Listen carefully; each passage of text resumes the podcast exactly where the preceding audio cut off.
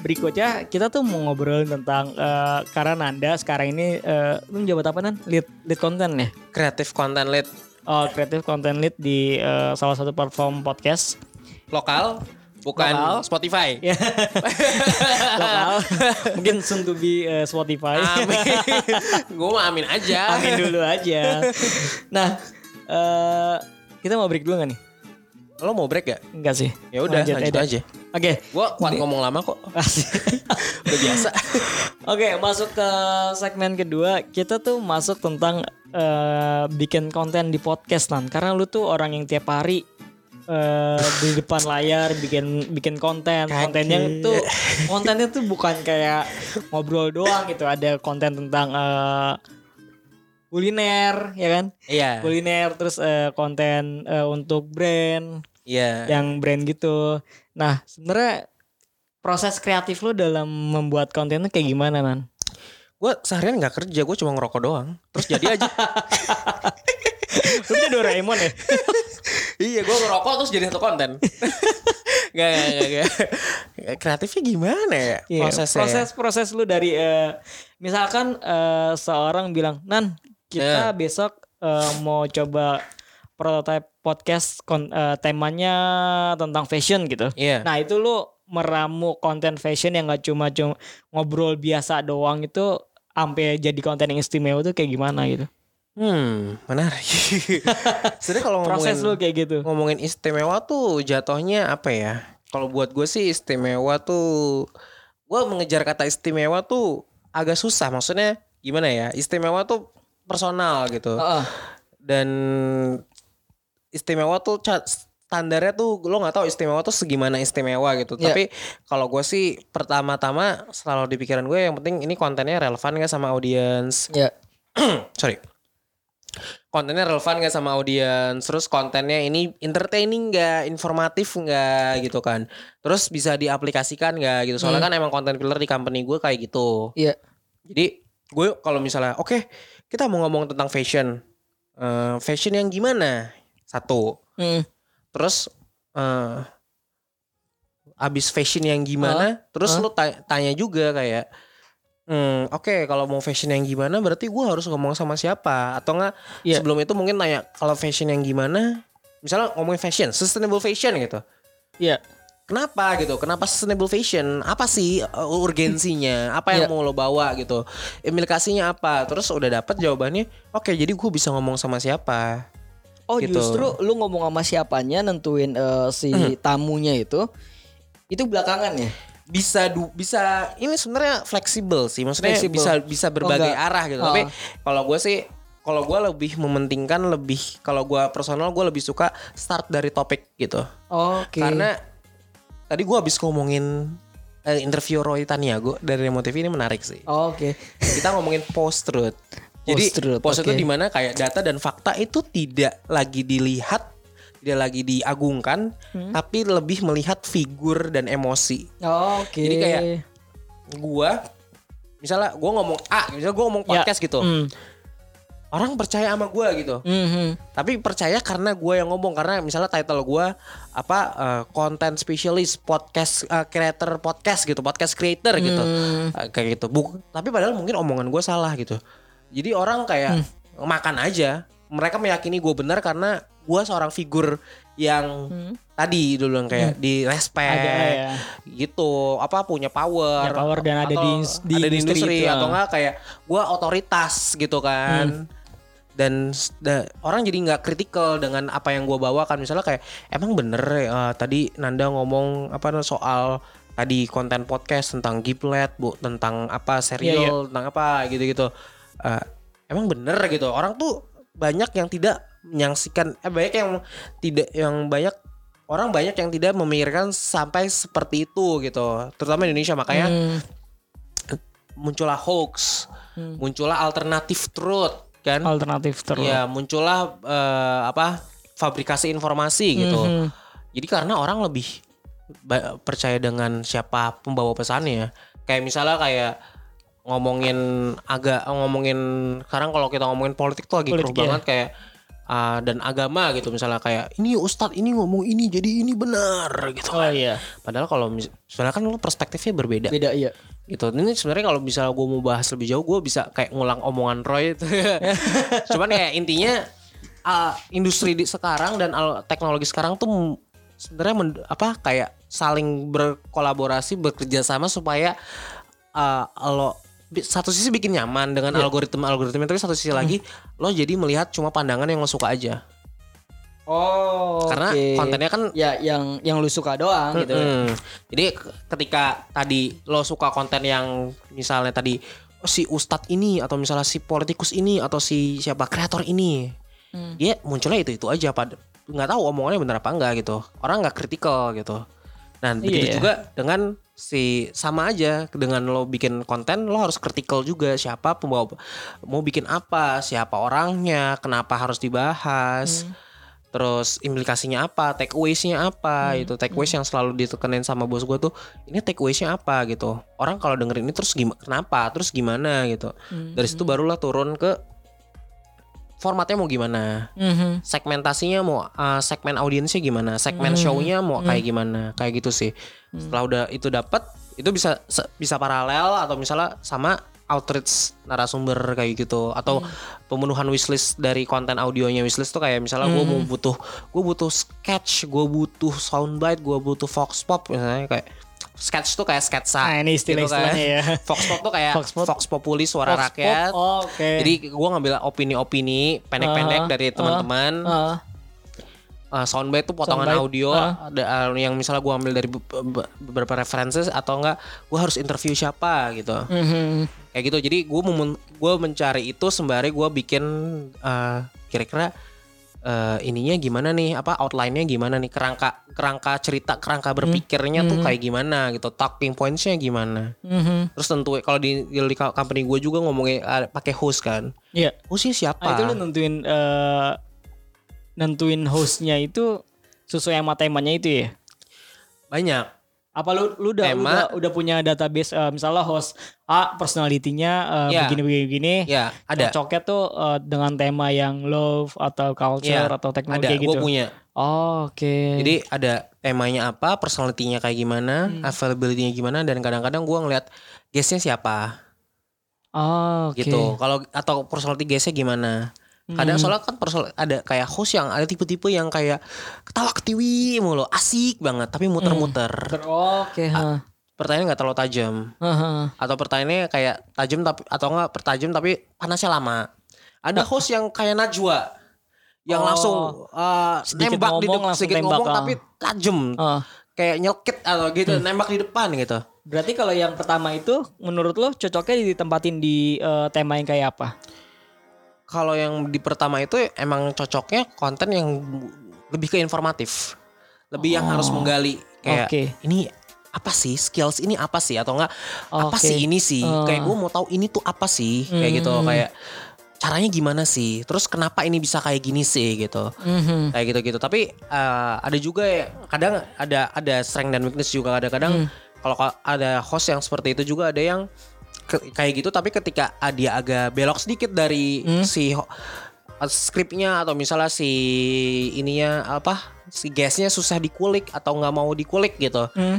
uh, itu ada juga kayak gimana caranya nih, dia kadang-kadang suka stuck gitu. Kalau dia kan kayak lurus-lurus nembak nembak nembak nembak yeah, gitu yeah, kan yeah, yeah. Kalau misalnya per defense-nya kuat kita nggak dapat informasinya dong gimana dapet, caranya iya. bisa muter lewat samping atau yeah, lewat belakang bisa gitu loh ya itu, gitu. Jadi sebenarnya kayak untuk menggali informasi tuh banyak cara bertanya yang cara benar bertanya. Gitu kan, bertanya yang benar, dan kayak lo harus bikin open question atau lo harus harus langsung apa uh, yes or no que- apa close question gitu kan uh. Terus misalnya kayak uh, di segmen kayak ini gue bikin pertanyaan A B C D E tujuannya buat apa? Misalnya oh gue tahu di sini B itu buat ngebuka di sini, terus mungkin B belum kejawab di di B. Banyak, soalnya kalau gue banyak yang overlap karena tujuannya kenapa overlap? Kalau di gue sebenarnya hmm. agak boros sih, tapi kalau gue hmm. kalau gue nangkepnya gue suka men Jadi ngeliat kayak apanya nih, Nan? Jadi kayak mirip-mirip pertanyaannya. Oh. Atau enggak kayak udah ditanya terus kayak ta- ada follow up question. Follow up. Karena kayak gue menganggap gue tuh bikin main gitu loh, bikin apa oh. sih uh, perangkap, Perang, oh, okay. bom bom apa sih jerat apa ra, Ran, ranjau, ranjau, ranjau ah, gitu. Ah, ah. Jadi ah kalau di sini nggak kena, di, di bawah ada lagi. Kena, ya, ya, ya. Di sini nggak kena, di bawah ada lagi. Oh, kayak okay. gitu. Jadi kayak dan itu kan pasti dalam show-nya, dalam ini kan selalu ada produser, basically yeah, kan gue ya. Atau misalnya hmm. orang teman-teman lain di tim konten hmm. itu selalu mereka selalu ada di situ dan mereka juga ngatur flow-nya kayak ah oh, ini kira-kira guest-nya gini nih atau host-nya gini nih. Oh ya berarti gue harus tweak pertanyaannya atau gue harus ubah flow-nya, flow show-nya hmm. gitu. Kayak gitu-gitu. Jadi sebenarnya ini kerja yang menyenangkan. Menyenangkan. Tapi untuk membuat satu konten yang setengah jam atau sampai satu jam itu sebenarnya proses di belakangnya rumit banget ya Nani. Uh, rumit-rumit gak rumit sih gimana ya. Tapi kalau dijalinin mah karena udah biaya aja ya. Iya, tapi ya kalau dari gue sih ya itu apa namanya? Lo udah tahu outline mau apa, mau bikinnya apa, terus hmm. turunin jadi pertanyaan-pertanyaan atau diturunin-turunin jadi tadi sketsa dan apa? Sketsa dan vox pop dan lainnya kebutuhannya apa, terus kontak hmm. hostnya. Terus ya udah interview rekaman dan kalau pas produksi, produksi ntar ada tim audio yang ngebantu. Di situ lo sebagai produser lo yang bertanggung jawab untuk se untuk produksi itu. Jadi kayak hmm. field producer gitu. Jadi yeah. kayak Uh, lo yang kalau ada apa-apa decisionnya di lo gitu. mm. Hostnya kenapa, mm. guestnya kenapa, kondisi di lapangan seperti apa, mm. uh, teknis audio seperti apa, ruangannya seperti apa gitu. Ya itu kan saling membantu, cuman pasti decisionnya di lo yeah. sebagai produser atau film yeah. produser gitu kan. Nah buat uh, misalkan teman-teman ada yang pengen pengen jadi kayak uh, seorang content creator, maksudnya content creator di dimanapun gitu ya yeah. kayak lu sekarang ini sebagai uh, konten itu kolaborasi sama siapa aja Nan?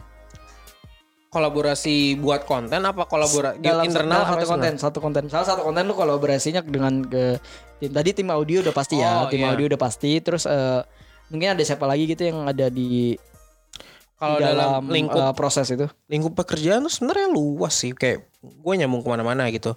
Karena gue kan nggak cuma ngurusin kontennya tapi ngurusin post production sampai oh, rilis gitu kan. Oh, Oke. Okay. Jadi pertama sama tim audio pasti. Tim audio untuk udah pasti kan. Discuss dengan format, hmm. dengan teknis, dengan hmm. produksian rekaman, alatnya pakai apa, kalau hmm. kondisinya gimana, harus selalu konsultasi. Terus hmm. abis itu sama host, hmm. hostnya siapa, tuh gua nge-brief hostnya. Hmm. Dan kadang-kadang kan emang di company gua kan emang topiknya skills dan knowledge gitu. Iya. Yeah. Dan semua orang tuh field of experience-nya beda-beda. Iya, yeah, pasti. Jadi gue tuh belajar tiap hari, belajar tiap hal baru tiap hari dan gue ya, udah bener, baca, bener. udah bikin, terus gue harus gimana caranya pertanyaannya nyampe si guestnya tuh bertanya kayak, oh, oke okay, nih pertanyaan oke okay, nih, pertanyaan nggak gini-gini, nggak terlalu nggak yang bisa lo Google atau yang pertanyaannya yang cukup menarik lah atau nggak apa namanya cukup informatif, inspiratif lah gitu kan, kata kunci inspiratif gitu kan. Terus dari panda gue. Uh, Terusan, terus di hostnya juga harus kita harus kasih kasih experience, kasih tahu juga kayak informasi tentang konten ya kayak gue ini show apa topik kali ini kita bahas ini. Ada segmen ini, ini, ini tuh apa, ini artinya ini, ini, ini, gue maunya ini, ini, ini, lo bawanya gini, gini, gini, lo mau explore apa, oke, okay. Tapi dalam masih dalam koridor, kayak gitu-gitu. Mm-hmm. Terus uh, juga ada sama tim engineering juga, tim produk gitu, kayak oh. misalnya tim tim desain juga, graphic yeah. design, karena gue harus memastikan bahwa si desain cover albumnya tuh juga ba- apa menarik, menarik dan juga sesuai gitu dengan target hmm. audiensnya kayak uh, dan brandingannya company gue gitu kan. Terus sama itu dari tim desain, terus sama tim engineering, sama tim produk juga gue harus tahu kayak fiturnya tuh apa aja sih yang bisa oh, dieksplor gitu ya? Kalau misalnya untuk karena kalau di company gue sekarang udah ada yang baru kan fit apa uh, fitur baru oh, hey. namanya Audio Playbook yeah. Jadi sebelum gue bikin konten buat di Audio Playbook gue harus harus ngobrol dulu sama Bapak Deddy dan ini maksudnya gimana ya. uh, berarti memang kolaborasinya lingkupnya luas banget ya. Luas gitu. Gak, gak cuma di audio doang. Jadi yeah, uh, lo mesti mastiin uh, di platform lo itu Uh, bisanya apa aja gitu. Bisanya apa aja. Jangan dan sampai lu bikin konten tapi di luar di luar teknis yang udah ada gitu. Iya, dan di tim engineering juga gue selalu bilang kayak ini kontennya apa, gue mau pakai di C M S kan, kalau misalnya gue uh, gue mau uploadnya pakai ini, gue uploadnya yeah. di C M S. Kalau punya ada masalah trouble pasti gue ke tim engineering, atau yeah. misalnya gue misalnya mau ngambil data pasti buka dashboard, ada apa-apa ke tim engineering. Mm. Ada bug yang menghala yang mempengaruhi performance konten gue, gue nanya ke tim engineering. engineering ya, pasti. Bikin push notif kontrol buat sama tim engineering. Wah, macam-macam lah. Lungka. Nah, lingkupnya luas sekali. Tapi kan di, di, di antara banyak kan lu udah dua tahun lebih nih ya di podcast, konten podcast yang lu bikin selama ini yang favorit, hmm. jadi favorit lu banget ada enggak? Favorit. Iya. Yeah. Hmm. Yang lu senang banget ngerjain. Oh, ini ini konten eh, kayak apa? Kalau jadi album kompilasi itu kayak deretan album ter, deretan lagu terbaik. Wah anjing. Dari lagu terbaik ya. Apa ya? Aduh, banyak banget dan kayak gue dari ribuan konten gue bikin lo. Podcast terbaik. Mungkin yang paling gue paling suka. Uh, kalau paling yang paling challenging, paling disuka tuh gue mention beberapa momen mungkin ya. Uh, pertama gue pernah bikin kayak podcast semacam agak-agak uh, apa ya? feature gitulah, short feature mm, gitu mm-hmm. tentang kain tenun ikat. Hah, kain tenun. Iya, kain tenun, kain tenun ikat yeah. Sika. Uh-huh. Itu tuh jadi bikin podcast, kita ketemu sama apa namanya? Uh, startup sama brand yang emang bekerja di sustainable fashion. Hmm. Terus kita ketemu sama penenunnya asli dari Sika, dari hmm. mm, Watublapi. Apa tuh? Nama daerah. Daerah, oh. daerah di Watublapi, kampung ya Watublapi di N T T Maumere. Wah, nah gitu gila. Jadi terus, terus itu tuh gue kerja sama tim audio tuh kayak ini kita bikin yang beda nih apa uh, ada storytellingnya, terus ada interviewnya, ada soundbite, terus kayak dibikin nuansa-nuansa tuh kayak lo lagi di Maumere. Oh, oke. Okay. Yeah, yeah. Seru sih uh, huh? dan cukup challenging juga karena kayak ah cari audionya di mana, motong-motongnya di mana, terus tapi kayak, lu ke tempat itu nggak sih? Enggak, enggak, enggak. Terus uh, gue tuh lu ngebangun moodnya gimana nih? Jadi gue tuh baca dulu. Oh. Jadi gue baca novel-novel, baca artikel-artikel mm. tentang Maumere, mm. gitu, fiksi dan non-fiksi gue baca, mm. terus kayak gue lihat kayak diksinya gimana sih, gaya penulisannya gimana sih, mm. gitu kan, untuk membangun moodnya, mm. terus audio-audio yang bisa dipakai apa aja, gitu kan. Gue konsultasi juga sama si penenunnya, gue konsultasi sama si brandnya sendiri yang emang suka ke daerah itu, yeah. kayak kayak gimana sih, ceritain dong, kayak biar gue bisa recreate sama tim audio gue, gitu kan. Mm. Terus ya udah tuh kita akhirnya bikin lah, coba aja di search apa namanya judulnya ya, kain tenun ikat Sika apa-apa gitu gue lupa, uh, pokoknya namanya di di Inspigo cek aja lupa gue namanya, uh, menarik banget gila. Crossfit Asensiana iya, ya. Bangun bootnya itu yang paling susah iya, ya terus satu lagi tuh eh du, ada satu yang gue ada tiga nih kan itu, tadi satu itu dua tuh yeah. gue pas Asian Games Asian Games tuh hmm. gue interview atlet-atlet Atlet. Asian Games dan Asian Para Games gue ingin tapi lu kayak gitu ngundang ke studio apa lu yang nyamperin ke sana sih? Ngundang tapi lebih sering nyamperin. Nyamperin. Jadi gue kayak jadwalan pada jadwal. Uh, jadi gue selama Asian Games dan sebelum Asian Games gue keliling banget tuh lipu, nge-record liputan-liputan ke gue ketemu atlet-atlet kayak kalau Asian Games gue gue interview Greysia Polii di Cipayung. Oh, yeah. Ketemu bintang yang lain dong kalau lu ke Cipayung. Ketemu ketemu Kevin, oh, ketemu okay. Jonathan Christie. Kevin masuk di podcast juga enggak? Enggak. Enggak ya? Soalnya Kevin Marcus susah. Kevin. Oh. Jadi dapatnya Greysia Polii doang. Terus hmm. ketemu kalau misalnya Greysia Polii itu single single wanita ya? Eh uh, double. Oh double ya? Greysia Polii itu double. Oh, sama okay, okay, okay. Pra aduh gue lupa namanya. Ya itu sama Raven. Double. Bukan nih. Bukan, bukan Raf Raf Raf Debi. Oh iya, iya. Baru lagi. Baru, ha.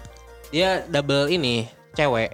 Oh, oke okay, oke okay, oke. Ganda okay. perempuan. Ganda perempuan ya. Iya. Terus sama Greysia Polii, terus Asian Para Games. Itu nyamperin ke tempat latihan mereka kan? Cipayung. Wah. Terus Donald Santoso, gue phone. Tadinya gue mau gue ngejar sampai tempat latihan, sampai Wisma Atlet. Terus akhirnya susah karena berbagai hal susah banget di ini. Soalnya itu lagi gelaran mau gelaran Asian Para Games lagi kayak hamin berapa Asian Para Games gitu. Oh, oke. Okay. Gue jadi phone call. Terus gue ngobrol sama David Jacobs. Jadi dia David atlet, Jacobs itu atlet atlet tenis meja.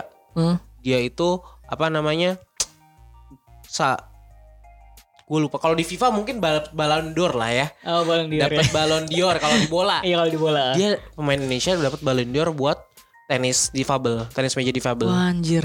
Kayak tahun dua ribu enam belas dua ribu tujuh belas gitu. dua ribu enam belas kalau enggak uh. salah. Iya, gitu kayak. Dan dia tuh jadi awalnya di tenis meja biasa, iya. Tapi cuma sampai tingkat Asia gitu. Mm-hmm.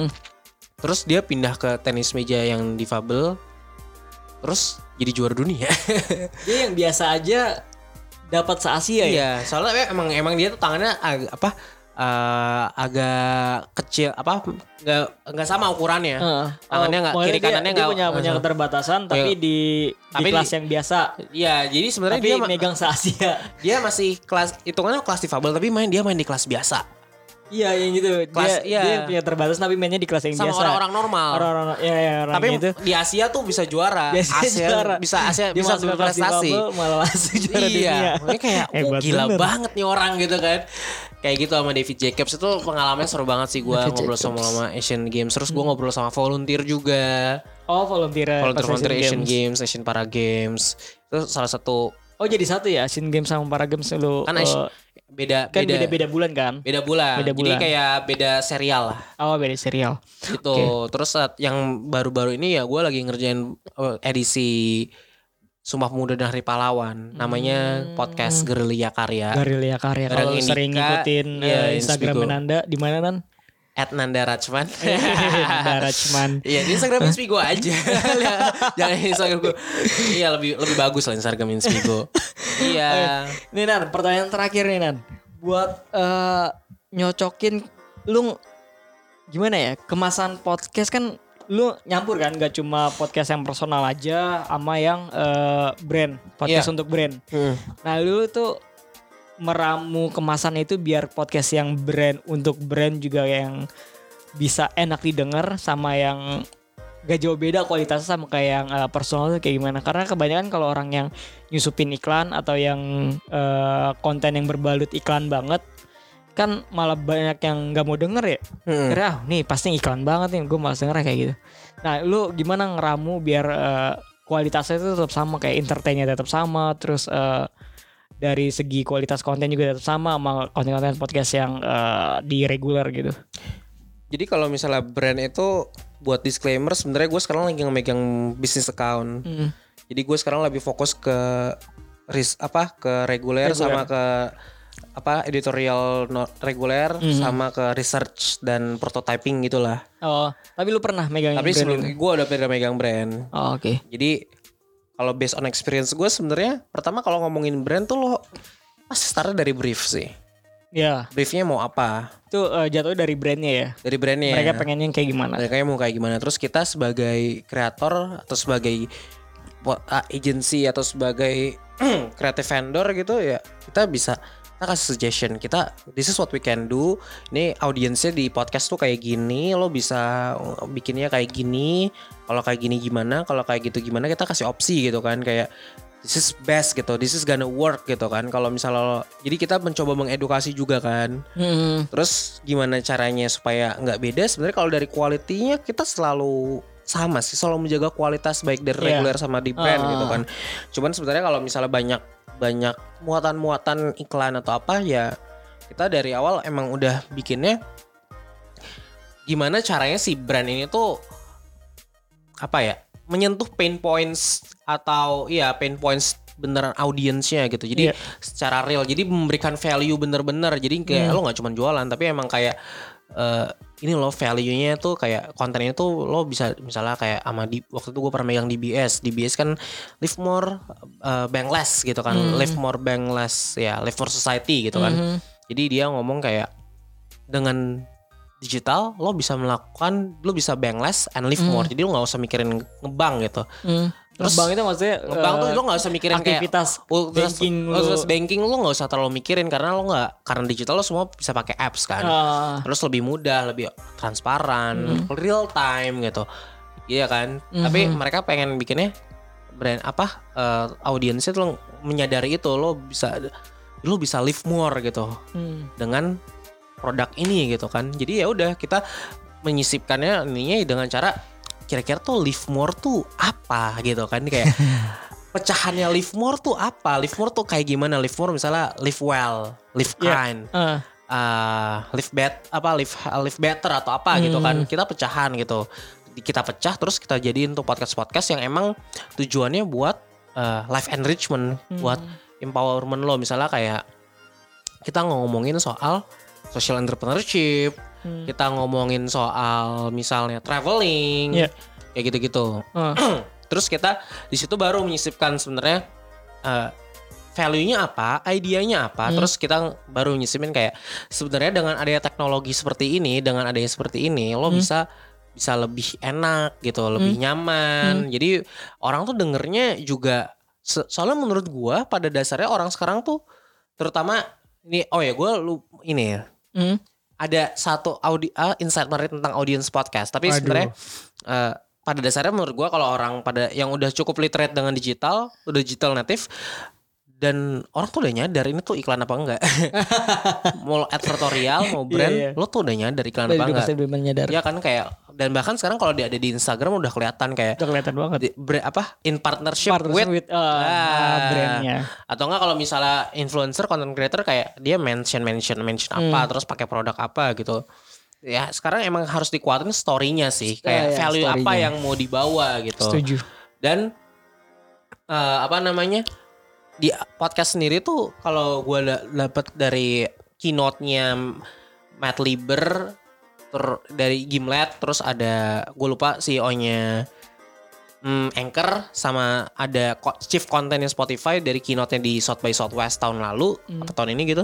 Dia ngomong sebenarnya kayak audience podcast tuh menarik karena unreachable audience. Unreachable Jadi, audience. Jadi kalau dari datanya mereka si pendengar-pendengar podcast itu pertama mereka adalah anak-anak muda kayak dewasa muda yang konsumsi medianya tinggi tapi nggak hmm. lewat media massa.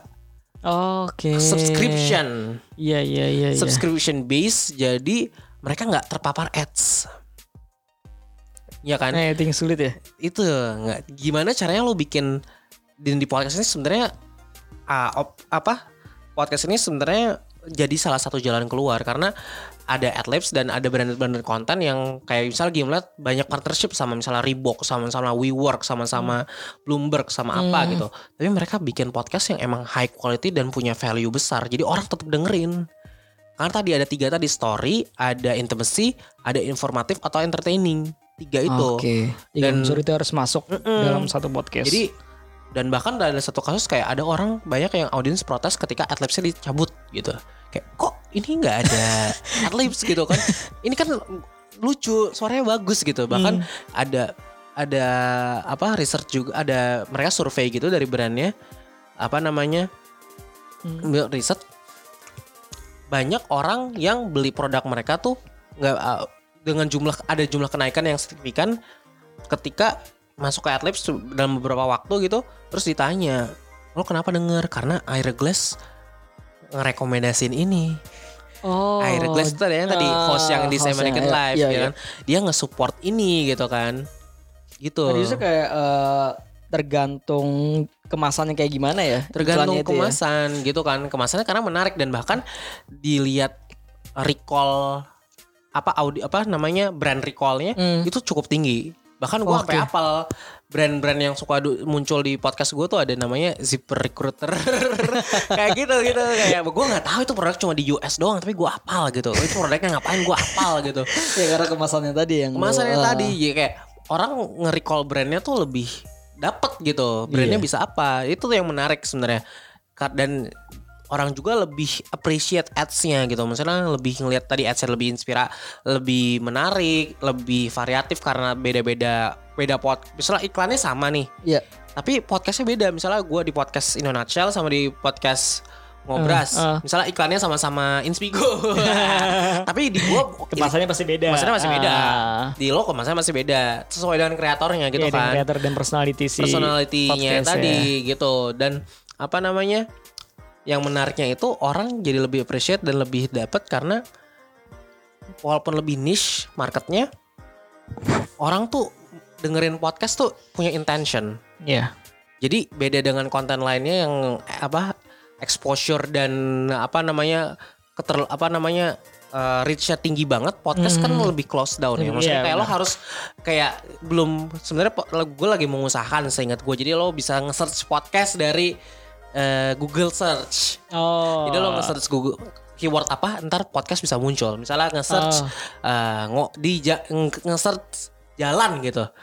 Ntar bisa muncul podcast lo. Oh gitu. Iya, asal masuk Google Podcast. Iya, asal masuk ya. Iya. Kayak gitu-gitu. Jadi itu lagi di develop juga. Hmm.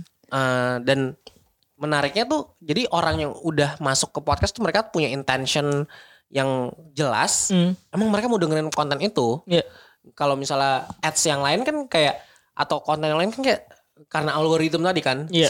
selewat-selewat kayak yeah. gue suka ini terus dia ngasih rekomendasi ini yeah. suka ini ngasih rekomendasi ini. Kalau ini emang orang punya intention, dan karena tadi backgroundnya digital native, terus mereka emang konsumsi media tinggi tapi subscription, mm. buying powernya tinggi. Iya yeah. Iya kan yeah, yeah, yeah. Buying powernya tinggi. Jadi ketika orang udah punya intention yang jelas, intimasinya dapet, brand recallnya tinggi, yeah, yeah. buying powernya ada. Ya udah, udah udah merasa gua banget nih. Maksudnya, produk nih. Udah langsung. Udah jadi salah satu insight yang menarik buat brand-brand untuk nyasar gitu. Kalau di U S kayak gitu. Mm-hmm. Kalau di Indonesia sebenarnya belum secanggih itu. Cuman kita lagi develop ya. Kita. Yeah. Gitu. Dari tadi udah, udah disebutin tuh dikit-dikit. Iya. Menarik ya kalau monetization-nya kayak gitu. Misalnya yeah. menariknya bisa ya apa insight-nya kayak gitu sih kalau misalnya di yeah. podcast. Oke Nan, uh, thank you banget Nan udah nyempetin hadir di episode Ngobras di Jalan. Dan oh ya, yeah, uh, next Nanda bakal ada di mana nih Nan? Lu mau ngisi acara apa Nan? Anjing. Karena uh, materi-materi tadi tuh sebenarnya bisa uh, akan disampaikan mungkin ya. Oh, di... jadi ntar pas gue real, pas gue ngo apa?